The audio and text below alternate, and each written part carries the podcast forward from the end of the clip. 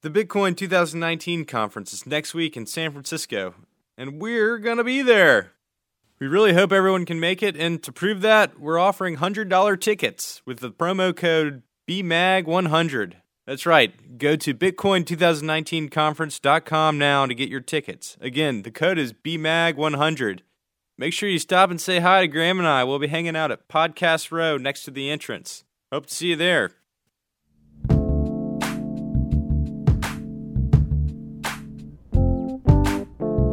What's up? This is Dave. And Graham. You're listening to the Bitcoin Magazine podcast. We're hanging out here with Colin Harper, What's up, y'all? associate editor and staff writer for Bitcoin Magazine. Just general badass. Thanks, guys. Too much credit. Too much credit. We've been waiting to talk to Colin for a while, but uh, incidentally, he does work on the other side of the office, um, so it is hard to get a hold of him. so a uh, long walk. Anyway, uh, we decided uh, we would get on this uh, media hype train that's going on right now uh, to bring Colin in to talk about Facebook's coin, global coin, now titled Libra coin. yeah. So if you guys haven't already been uh, sufficiently slapped in the face by all the hot takes on Twitter, you're about to get a few more here. Hot takes incoming. Yeah. We're uh what, we're just the uh 50th group to to talk about Libra. So we're a little behind schedule, I think. And what's the crazy thing is, like, the news just dropped yesterday. Like, it hasn't even been 48 hours yet. Yeah, and we're like late right now. Yeah, like we're a little late to the party, but you know, better late than never, I guess. Honey, go get my microphone. Facebook's launching a cryptocurrency. This is really, this is really important.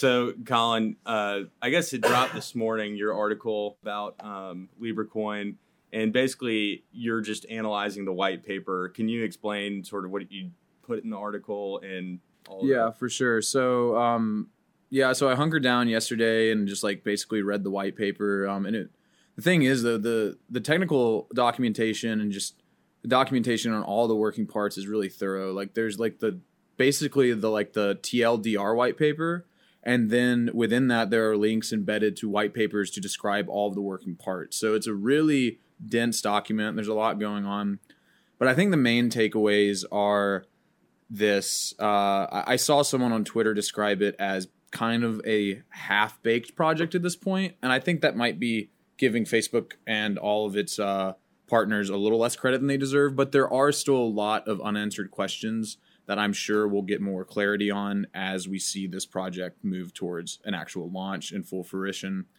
And that was the big takeaway that I had. And I think the other big takeaways are the fact that it's going to be something of a stable coin with a more free floating market rate. Uh, Facebook and the white paper basically says, you know, we're backing this thing with government securities and with a basket of other like currencies and assets. And because those things can fluctuate in price more than just a stable fiat currency, then the price of Libra on the free market will also have a somewhat of a free floating rate. Might be a good chance for some arbitrage opportunities. And the other big thing that I took away from it, and um, other people have made this take, but I think this really is like the hot take to take away from it, is what Facebook is basically introducing with this is a private consortium, basically an oligarchy for a corporate and private sector, basically central banking monetary system, Yeah, which you, I think is really interesting. yeah, you called it a corporate cartel. Yeah, it is. It's like a corporate banking cartel because so Facebook's got 27 uh, members so far in what's called the Libra Association, and the Libra Association. You can think of it if any of you listening are familiar with EOS's supernode structure. It's a lot like that. You have to bid a lot of money. The down payment for being a founding member was $10 million to run a node. And these nodes will route all the transactions, and they will also be charged with redeeming uh, redeeming Libra for fiat currency through verified uh, uh, resellers and also issuing uh, the Libra currency through these resellers. So, what this would look like is an exchange would go to, say, like Facebook, and they say, hey, we would like to buy a million Libra tokens.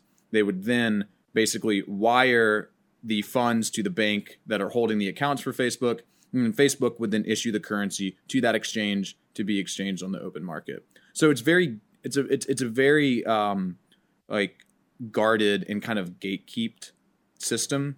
Um, and this is another big contradiction in the white paper is they say, you know, it is obviously permissioned. It is not permissionless like Bitcoin, and they want to down the road make it permissionless.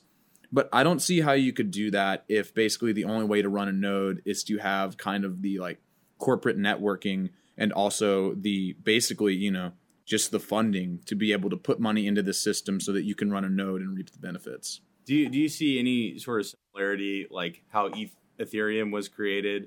Some people, some regulators considered it as starting off as a sort of a security, and now it's not a security. That's sort of like been one of the narratives. So, do you think it's anything like that? Like it could be permissioned and then become permissionless? Maybe. I think that's entirely dependent on how it decentralizes if it ever does. I'm of the mindset that it won't because you know with Ethereum's launch, yeah, the token issuance was completely centralized and it had to be like most ICOs or all ICOs really are. It's not like Bitcoin where Satoshi just went on, you know, the um, cryptography mailing list was like, "Hey, I made this thing," and then open sourced the software and said run a node. Ethereum also did that because anyone can run a node, um, anyone can mine it.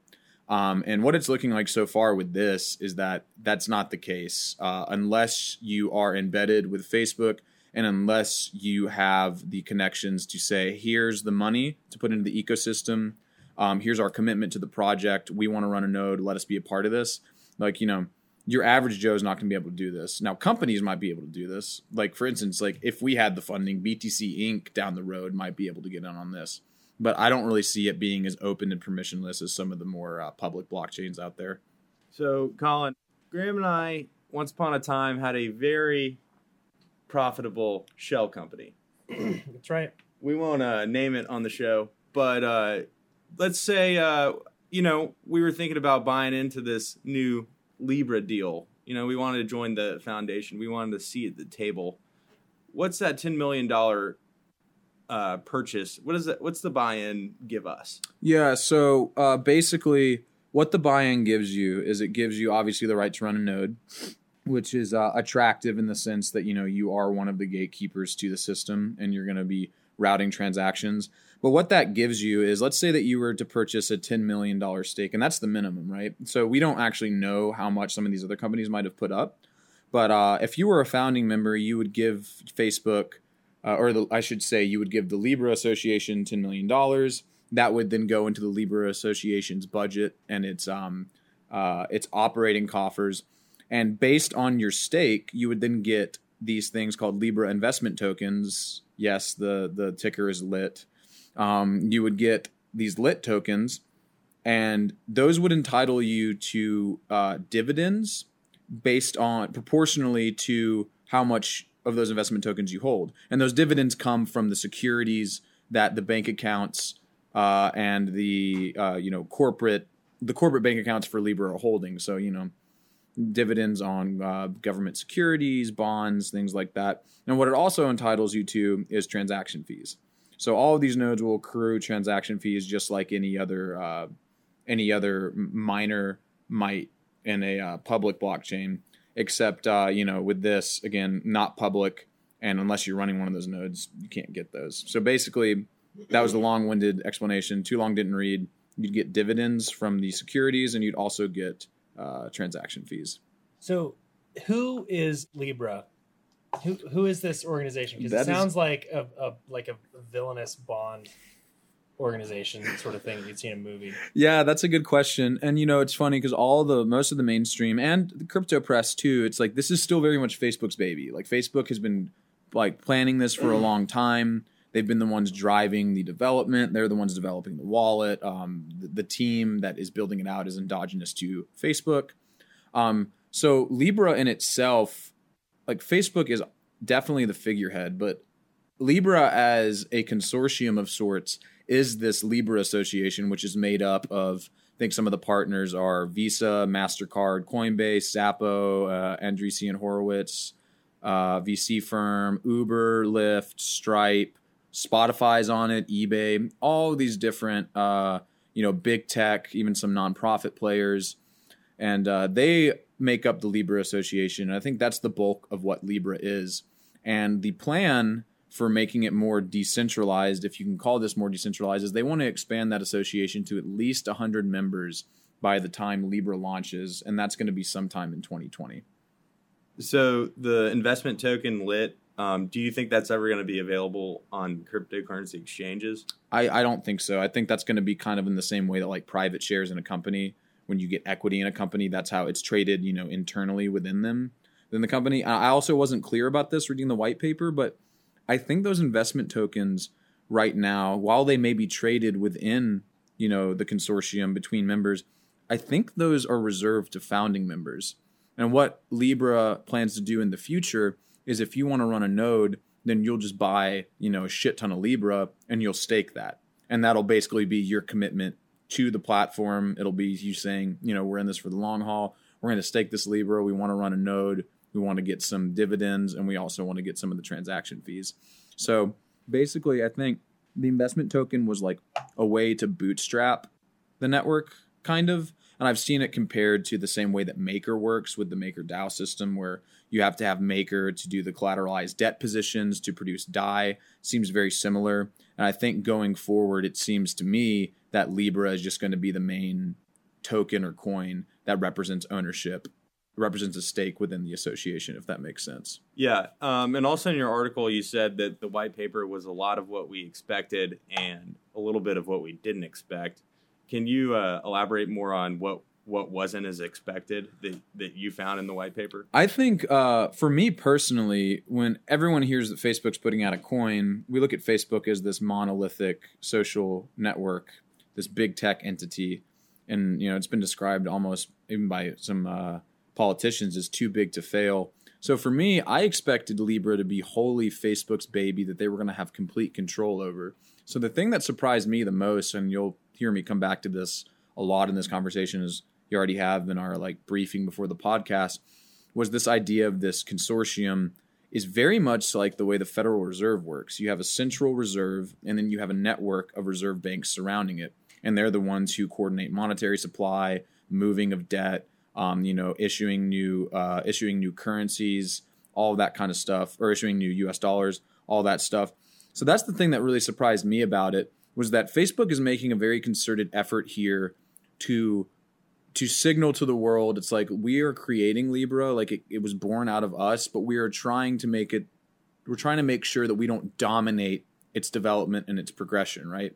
Like the, for instance the libra association is going to have a council where they vote on protocol upgrades they vote on monetary uh, i'm sorry the libra council. Yeah right? It seems yeah it seems very it seems very daunting in a way right? Yeah. and it is very like it does seem very governmental in a lot of regards. Mm-hmm. And so that Libra Association is going to be in charge of everything. And that's the other thing that surprises me is that Facebook, while it is driving the development of this thing, it's also structuring it in such a way where it's federated and where Facebook is like, no, you know, we don't have any more control or say over anyone else. They actually make that very specific in the white paper.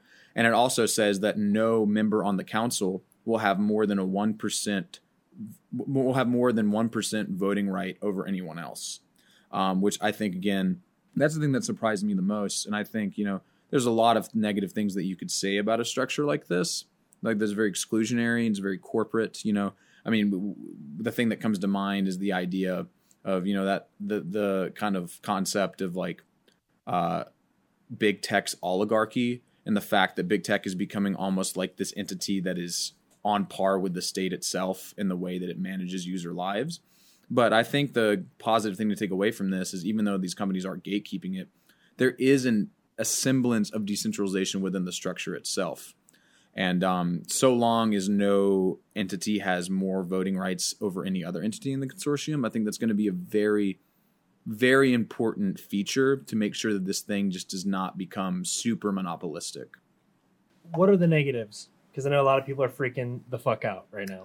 Yeah, so I think the biggest negative is the fact that it is permissioned and that it is very much um it is very much gatekept by this this kind of elitist organization in the Libra Association and with its council.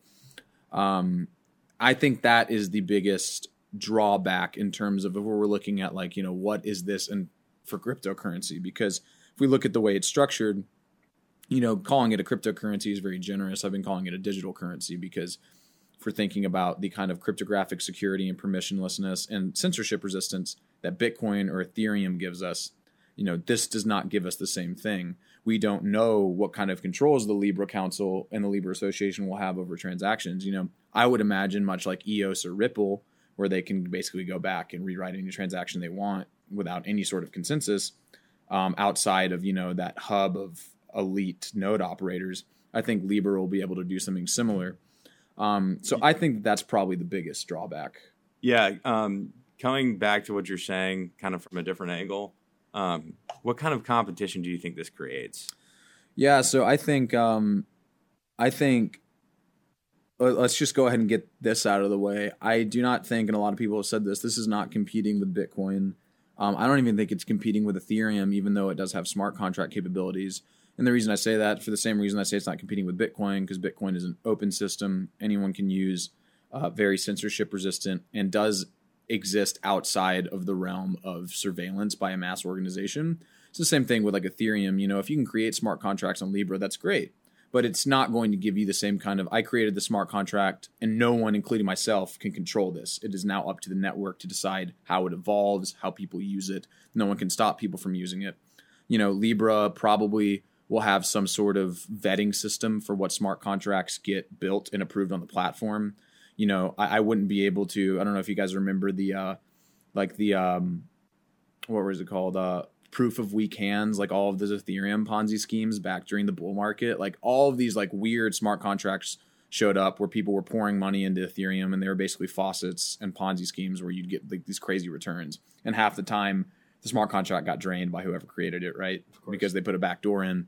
But you know, you're not going to see that kind of that kind of junk being created on this because Libra is going to very much be guarding, you know, what gets built, the development. And like for instance, um, they say that it's open sourced, but Jameson Lopp went on the Libra open source GitHub, and basically what he said is it amounts to an API where you can make pull requests to the Libra Association. But you know, with Bitcoin, someone makes a pull request, people in the development community um, are like, "Hey, that's a good pull request," and there's consensus about implementing it. There won't be anything like that there. Like you know, the smartest. It's like devel- a suggestion box. Exactly. It, that's exactly what it is. That's a great comparison. And you know, Libra will be in charge of taking the suggestion seriously or just saying no that's that's crap we don't want that in here yeah and so you're we're talking a lot about um, different cryptocurrencies but you also mentioned um, the fact that it has the libra reserve which sounds a lot like the federal reserve i mean yeah. you're essentially modeling it off of that it sounds like so how do you feel about um, the competition that might take place between the libra foundation or libra and other currencies and other governments. Right. And so I'm glad you actually circled back to that because that's the main competitor that I think Libra is positioning themselves against is, is the legacy financial system in a different way than Bitcoin, right? Because Bitcoin is positioning itself against the monetary mode and that's what Satoshi intended. Um, but it's very much it's more anarchic and obviously it's completely divorced from it. Um, you know, and Bitcoin Bitcoin's more yes. anarchic. Yeah, and uh, and you know, in the Libra white paper, Libra says um, unlike other cryptocurrencies, we back Libra. Libra has intrinsic value because it holds these government securities and it holds these basket of assets.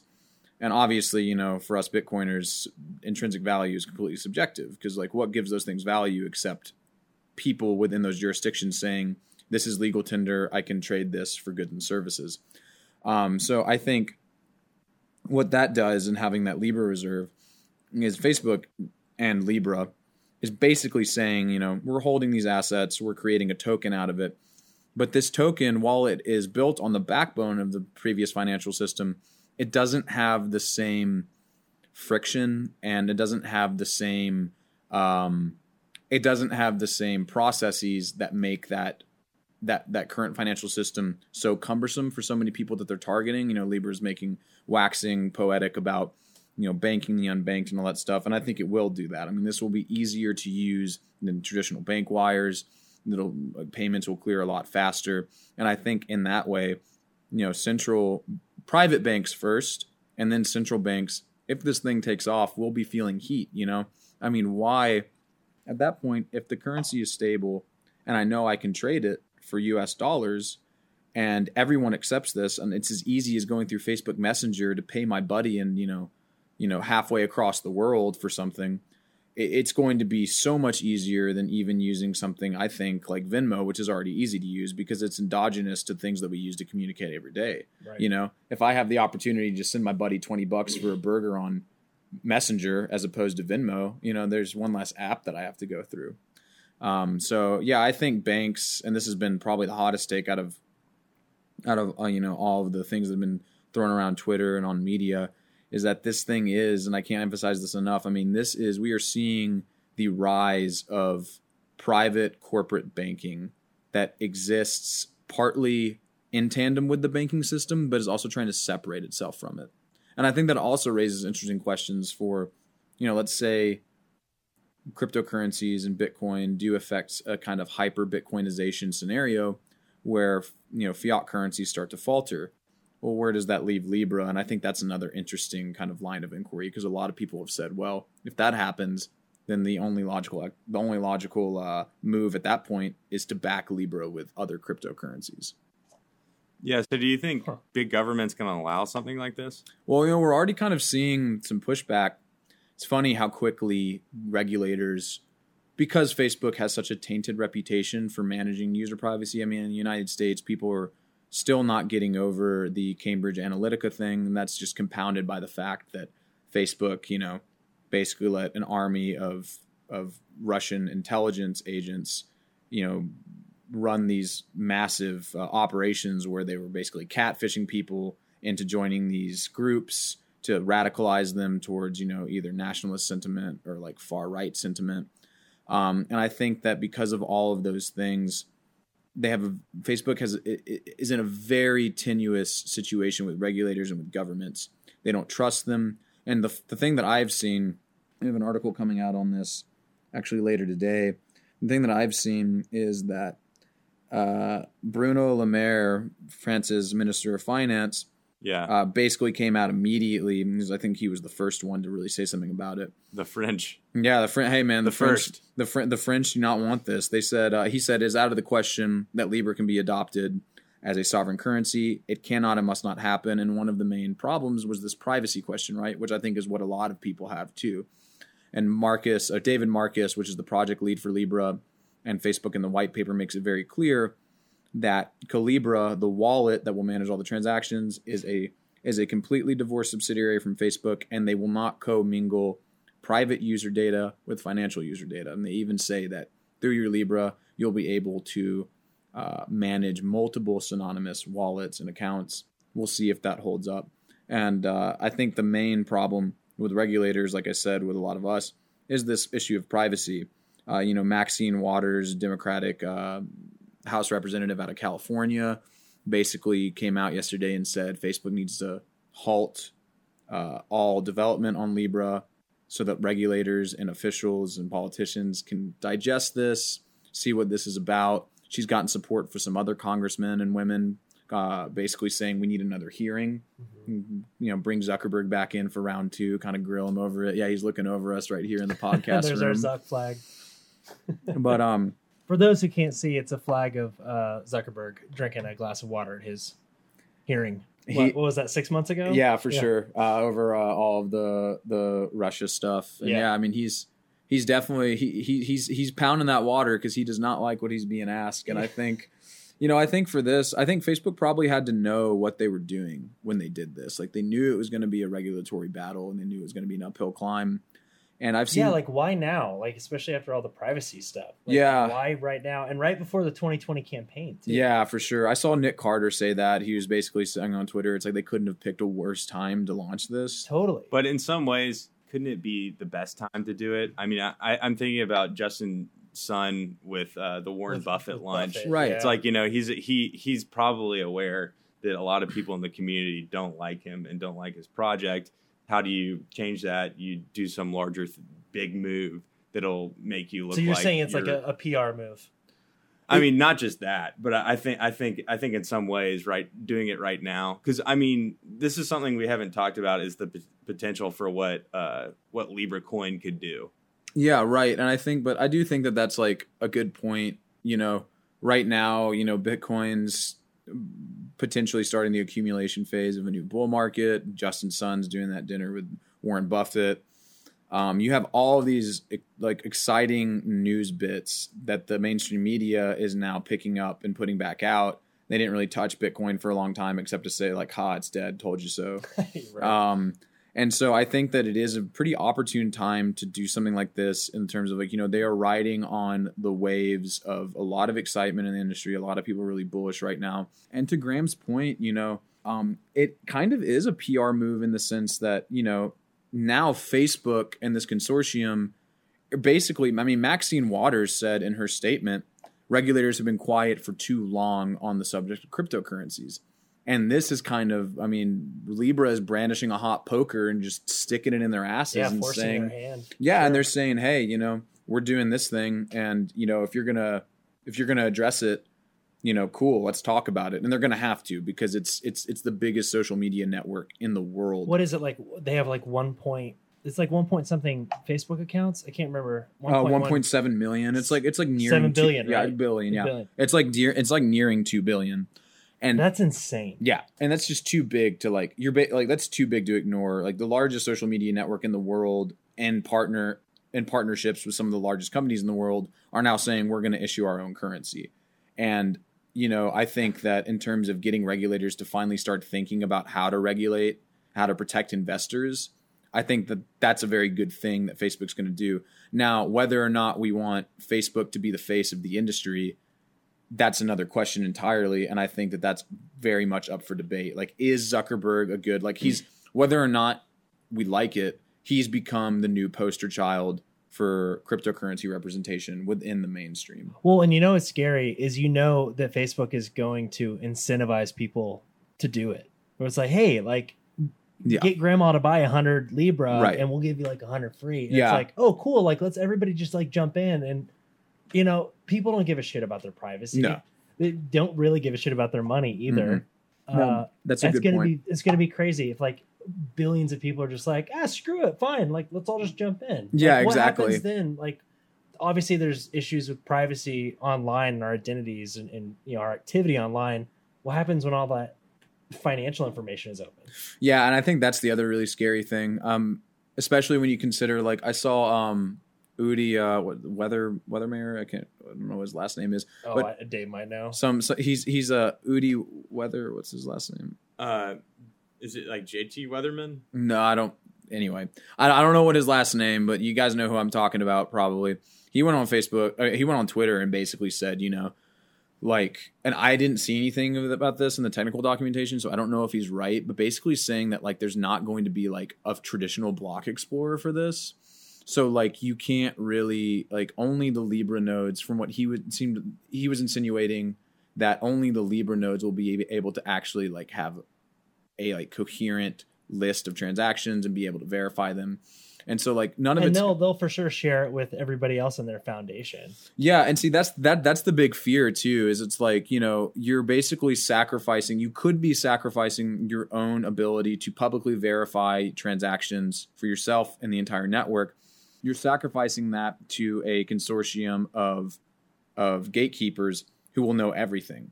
And like you were saying, what are they going to do with that information? Now Libra has made it very clear that they're not going to commingle private data on Facebook and this financial information. But does that really even matter? Like if if these companies know what you're spending your money on, if they know how you're spending your money, what services you like, this could open up a Pandora's box for financial transactions or for like analyzing financial transactions and targeting ads in a way that, you know, the microphone were on your phone where you're talking about like a new pair of shoes and you see an ad about vans. It's like, Yeah. you know, that's Yeah. that's a different animal than oh, we saw that you went to the van outlet in And Opry Mills actually bought and spin it. yeah, Yeah. And so you're going to start seeing, you could potentially see completely different ad targeting.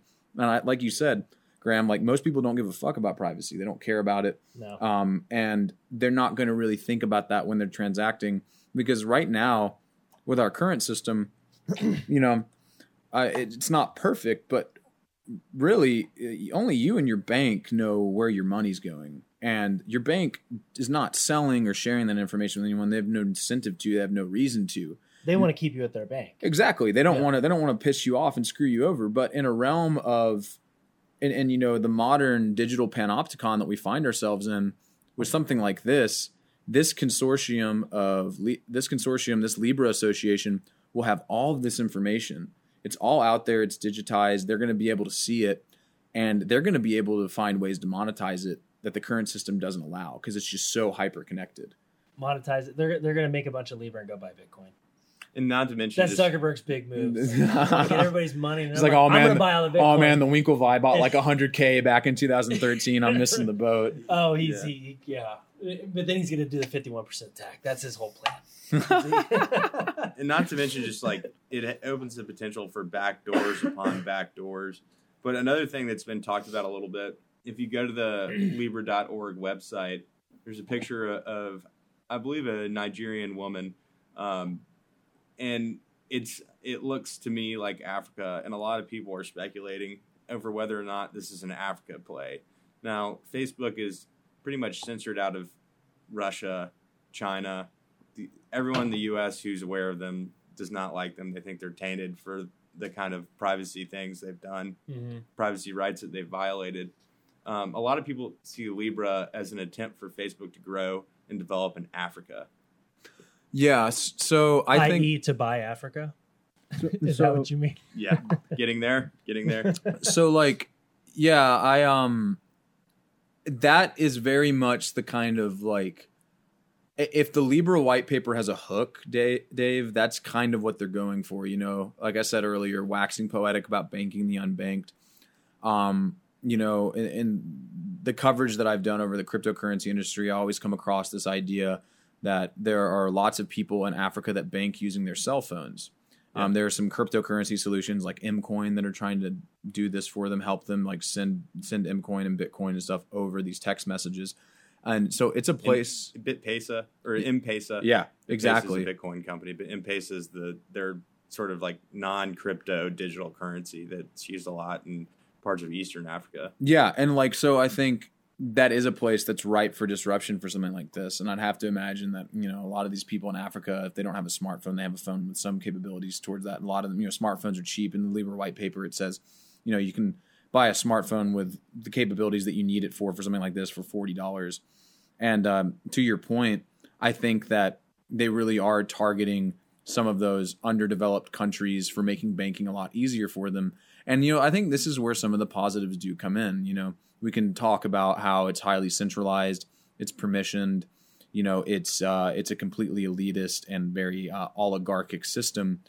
But if it provides on rails to a financial system that is more efficient than the one that we have right now and bank some of these people, I think that is a net positive. And ultimately, if we're looking at it from the libertarian sentiment of providing monetary instruments that are divorced from state power, this is a pretty cool thing like I'm still on the fence of it. Like I yeah. think this is amazing. I think this is like, you know, this might be hyperbolic, but I think in the 21st century this is one of this is going to be written in the history books as one of the most important developments for the evolution of monetary policy as we know it. Sure, sure, it's completely different. It's I mean, it's alien to us and again, at this point we're just speculating about all this.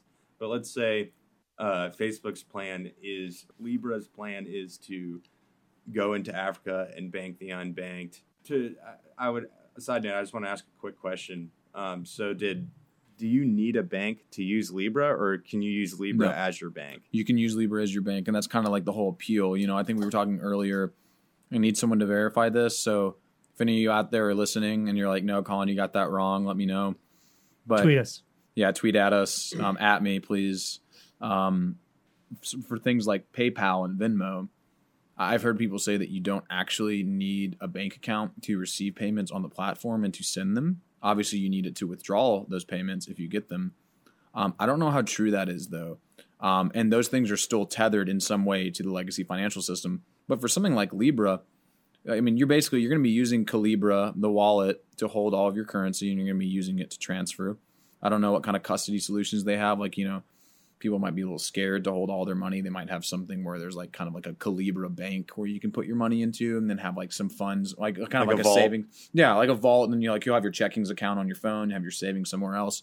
But no, I think from what I understand is that to like redeem Libra for for cash, you're just going to go to one of the resellers, which are licensed exchanges and OTC desks that have signed up with the Libra Association and are completely vetted by the association.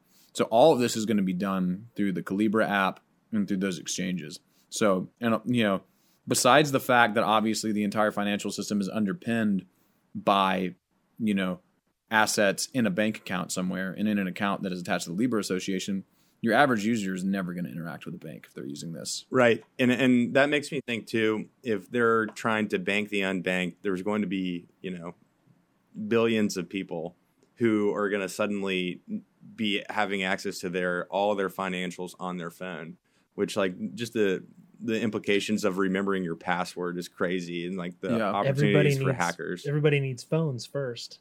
I mean, Yeah. we're talking about like some really like bad parts of the world, Yeah, and That that's are, like, yeah. terribly in debt and in poverty. Like, yeah, for sure. And that's like the most of the like text message based digital currencies in Africa, like they work on Nokias. Like, you know, they're working on flip phones. Um, Calibra will not do that. And it like, by design, it can't. So that is, you know, a good point, Graham. That would be an adoption hurdle. But I think that if you have enough people with smartphones, the interesting thing about this is like the network effect for this is crazy. I mean, like like we were saying earlier, nearly two billion people with Facebook accounts. You know, all it takes is a few employers in some of these countries to be like, hey, we use like we're putting our payroll payroll on Libra now. Mhm. And so, you know, you're now getting your paycheck deposited to your phone every week on your Calibra account. Or Right. or what about the the idea of I mean, the way most cryptocurrencies onboard people in the beginning is they try and you know the, they'll airdrop Yeah. uh, money. So what happens then when suddenly everybody has two Libra coins? Yeah, I think that you'll probably see something like that. You mentioned that earlier, Graham. Like I, I could like I think of referral system is very like I mean that's very common. Like Lolli has one. Mhm. Um, to give a mainstream example, like Instacart for Publix and Kroger, like they have referrals. Like Lyft has referrals. Everything's got referrals. And I also, like you were saying, Dave, could see an airdrop. Like Libra is going to have millions of dollars in their, you know, potentially billion dollars in their coffers by the time this thing launches. And you know what? What's it to them if they just say, "Oh yeah, hey, like if you install the Libra Calibra wallet, you know, we're going to send you ten dollars worth of Libra." Have you guys heard of the house money effect? Mm-mm. It's it basically just says like people people are more likely to spend more if they don't have like a connection with the money. So it's like it's the casino thing of like, oh, you're this is house money. Feel free to go bet. People are going to go wild with Uh, it. Yeah. And it's similar with like um uh like digital platforms Yeah. like you're more likely to be like ah screw it i only have a hundred bucks in there i might as well buy my Yeah. tennis shoes or whatever like but that's real money but Yeah. like there's this disconnection with because you didn't do anything to earn it. Yeah, it was given to you. It's like like Lyft credit. Like, oh wow, I just got like before Lyft and Uber did their IPOs, they were giving everyone like twenty dollar credits. Right. And like I Right. got that, and like you were saying, I was incentivized one day where I wouldn't usually take a Lyft, I was like, oh, I got this free money. I'm going to take 20 a Lyft. bucks and Yeah. a Lyft that'll take Heck yeah. a, a, a long ways Yeah. i mean i can't remember last time i spent $20 on a Lyft so Yeah. I mean, I don't know. It just, I just this whole Africa thing to me seems like smoke and mirrors, and it's like, Yeah. oh, like no, look how like look how good we are. Yeah. It's look at this like awesome thing that we're thinking of, and, and really, it's like, how do we get people to spend more money? yeah. It's yeah, very. totally. It's very much a virtue signaling thing. I mean, like they want to cloak this as a philanthropic thing because it makes them look good, and that's Mhm. why partly totally. partly why they have a few nonprofits on there. And like to kind of round out uh, the discussion of you know this the adoption in Africa, I think it ultimately probably could help those unbanked populations and around the world. Like you were saying, Graham, though there are still very significant hurdles. If Facebook's smart, they'll get project teams from those countries who understand the problems and or like can relate to the local populations who you know aren't just sitting in their ivory towers in Silicon Valley and can say this is a good thing for these countries. Right. But I think immediately the people who are going to benefit from this most, like most technical advancements, is going to be the first world. It's going to be the Western world. You know, Totally. um, it's going to be your bros going out for drinks. People are going to send each other Libra. Uh, you know, oh, I don't have my I don't have my phone with me. Can I get you back later? I don't have my like Visa with me. Can I get you back on Libra? Um, and I think that you're going to start seeing people in America and Europe and Westernized world start using this more. And before some of the African countries I, and uh, some of the other unbanked populations, I could be completely wrong about that, but that's that's kind of my like gut reaction. Uh, just thinking about what it's going to look like when this thing starts you know when this thing is like you know launched and getting off the ground. And I actually heard this on another uh, podcast, Coin Talk. But if you imagine this world too, like where does that put Bitcoiners in this? Yeah, I think is like very interesting because you know Bitcoin's obviously going to be that thing that's going to allow for more human rights in like transacting. Bitcoin already had that message of like, oh, this can bank the unbanked, and now Right. Libra's like swooping in and like they have yeah. like this team, like this elite team that's Yeah. like, no, we're actually gonna fucking do it. Yeah, exactly. And that's the thing is like, you know, like they're definitely hijacking the narrative. And uh, Dan Held actually had a sound bit about this on Block TV. You know, he said uh, this doesn't interfere with Bitcoin's use case at all because he's very much on the on the mindset of Bitcoin is gold 2.0. Yeah. You know, it's it's it's a it is a uh, stateless uh, store of value that is censorship resistant. Everyone can hold it. Everyone, no one can tell you what you can or can't do with it. Um, I'm of the mindset that as we start seeing more adoption, you know, you're going to start seeing things like Lightning Network become feasible to actually use as payments. People sometimes call me like a heretic for this because like, oh, why would you spend your Bitcoin, man? It's like, oh, don't tell me how to spend my Bitcoin. I'll do whatever I want with it. But um, you know, I think this leaves Bitcoin still where it is because you know, Bitcoin right now, the the narrative really has changed from digital cash that you can spend anywhere to digital cash that you can maybe spend if everyone is on board in the transaction. You know, you can find a place to spend it, but really, it's better just as a deflationary asset as a hedge against volatility in other markets, and also, ironically, volatility in other markets, and also currency debasement. Um, I, you know, I could see something like this threatening Bitcoin's long term viability as a payment option because with something like this, it's just going to be so seamless. You know, like the network effect, the fact that the largest companies in in the international scene are helping bootstrap this. It's just going to be so much easier for people to use something like this than it is for them to use Bitcoin.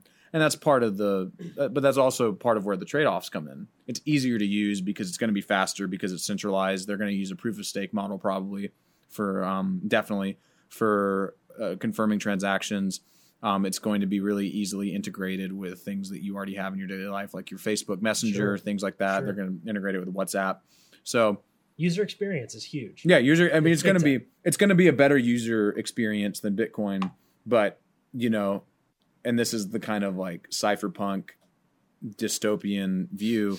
You know, when governments come knocking to tear this thing down, which they could, it- it's going to be very easy to dismantle. You know, for them to dismantle Bitcoin, it would take billions of dollars of resources and a coordinated effort to try to destroy it. And even then, you're only taking down the network for a you know few minutes, maybe 30 minutes. Um, but that would cost a lot of money.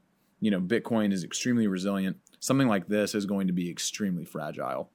Yeah, and that's what, that's why I think it seems interesting uh, for what Libra's done and could do. It, it, it positions Bitcoin in an interesting place where you know the people who are holding on to Bitcoin are mostly at this point first world people who who you know have access to everything they need and sort of the privilege to take advantage of you know something like privacy rights To that- risk their money. yeah, Yeah. yeah Yeah. so it's like it, it's it's a very interesting thing because suddenly Bitcoiners, you know, might be sort of like put in another place. Like they might become the elites. I don't know. Right. But Yeah. what, what's exciting, and I think I might have overheard you, Colin, actually talking about this, is that it's just a big onboarding ramp Yeah. for people to get into Bitcoin when they realize how fragile Libra is, and they're like, you know what, I really don't like Facebook, but I, I think this Bitcoin thing, I kind of feel more comfortable with it now that I've like sort of like tested the waters with this other thing. Yeah, and I think that it will be I think that it will be good for greasing the kind of entryway into the cryptocurrency industry because you know a lot of people still see Bitcoin if the, at- at worst they see it as a scam and at best they see it as a like very risky um very volatile asset that is just it's outside of the risk appetite for a lot of people. But once you start seeing these big companies say oh we're behind this crypto thing too it's pretty cool they're going to start researching bitcoin and they're going to start hopefully seeing the differences between libra and bitcoin see why they are completely on the opposite end of the spectrum for what they provide and start digging into some of those features that make bitcoin so palatable and so attractive to a lot of the people like us to a lot of the coiners who hold it um, the other thing that i think could be interesting is you know, this idea that once they start seeing those those uh, they start seeing those benefits, they're going to start seeing. You know, someone I think uh, Michael Tyberg, that's for our, us listeners, one of our coworkers said one of his buddies texted him was like, "Hey, so I know you talk about that Bitcoin thing all the time. I just saw this Libra thing. I think I'm going to invest in it." Well, that's funny to us because it's like it's a stable coin, you know. Un- right. unless you're day trading it and arbitraging it, yeah. Unless you're like doing something like that, you're not going to make any money off of this. People could look at Bitcoin as opposed to Libra and say, "Okay, I use Libra for my payments, but if I want to invest in something and hold my wealth, you know, Sure. Bitcoin is a great vessel for that, um, especially if it continues, you know, continues these bull runs and these kind of parabolic, uh, these parabolic rises and these slumps and things like that. And the last thing I think that would be interesting, going back to something I said earlier, was you know if we do start seeing fiat economies faltering, if all the stuff that Ron Paul has been preaching about since the 70s ends up coming to fruition, where you know rapid debasement happens and states lose control over their monetary policy, you know I think that the only logical explanation for Libra to survive in that scenario is to use cryptocurrencies to back its reserve. And you know, so I think that ultimately Libra can coexist with Bitcoin. Um, it's just going to offer a completely different user experience. Yeah, that's Right. definitely the interesting thing about Libra too is the fact that it's a basket of of currencies. Mhm. So ultimately, right now at least, it's relying on the you know the value and volatility of all these government issued currencies. Yeah, and it's hilarious. I mean, we're going back to the it's not the gold standard, but it's what the gold standard was. You know, you have something backing the currency that you issue. Um, and like you were saying with that basket, the interesting thing about that is right now they're backing it with fiat assets. In the future, you know, they could back it with anything they wanted to. And that's the beautiful thing about tokenization is it gives us the opportunity to create things that represent value elsewhere, you know. I don't think you'll see something like this, but I mean, you could theoretically have a basket of assets like gold, real estate, uh, Bitcoin, you know, stocks if you wanted to, and that could all collateralize the uh, the issuing of the actual token. You know, I don't think they'll ever get that. I don't think they'll ever get to that point with like things like stocks and stuff. But I think there's a very conceivable future where they do return to some harder assets, like crypto assets like Bitcoin, to make sure that this thing actually has some price stability. Because you know, people think that people think that their fiat currencies and that their government issue currencies are very trustworthy. They're very stable. Um, and in a lot of regards, compared to other assets, they are. But the kind of slow debasement that inflation afflicts on these types of things, um, you know, it, it it can get to the point where it just spirals out of control. I mean, we've seen it time and time again. We've seen it in Venezuela. Venezuela used to have the healthiest economy of any Latin American country. Now it's the worst. Um, and following World War One, um, the Reichsmark lost value upwards of you know 300% every day. People were using it to wallpaper their walls. People don't think that can happen to their currency, but it's it's very possible. Those are all the questions I have. Colin, thanks for coming on the show. Yeah, appreciate it. Thanks for having me, y'all. Yeah, thanks, Colin. Uh, you can find Colin's article on bitcoinmagazine.com. And uh, Colin, when's your next one come out? Is that today? Uh, yeah, so I have. Uh, I might actually be. It's probably going through editorial right now. It'll probably be published later today. Just like regular uh, regulatory and political reactions to it, people kind of clamoring, uh, world governments and officials clamoring for it to be kind of curtailed and stuff like that. Also, not related to Libra. Also got something coming out on uh, Lightning Networks, or sorry, Lightning Labs' new mobile wallet for Android and iOS, non-custodial. Very uh, definitely recommend y'all to check it out if you want a payment system that is completely censorship resistant and not like Libra. Very cool.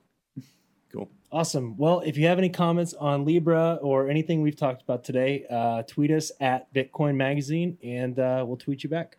Until then, we'll see you next time.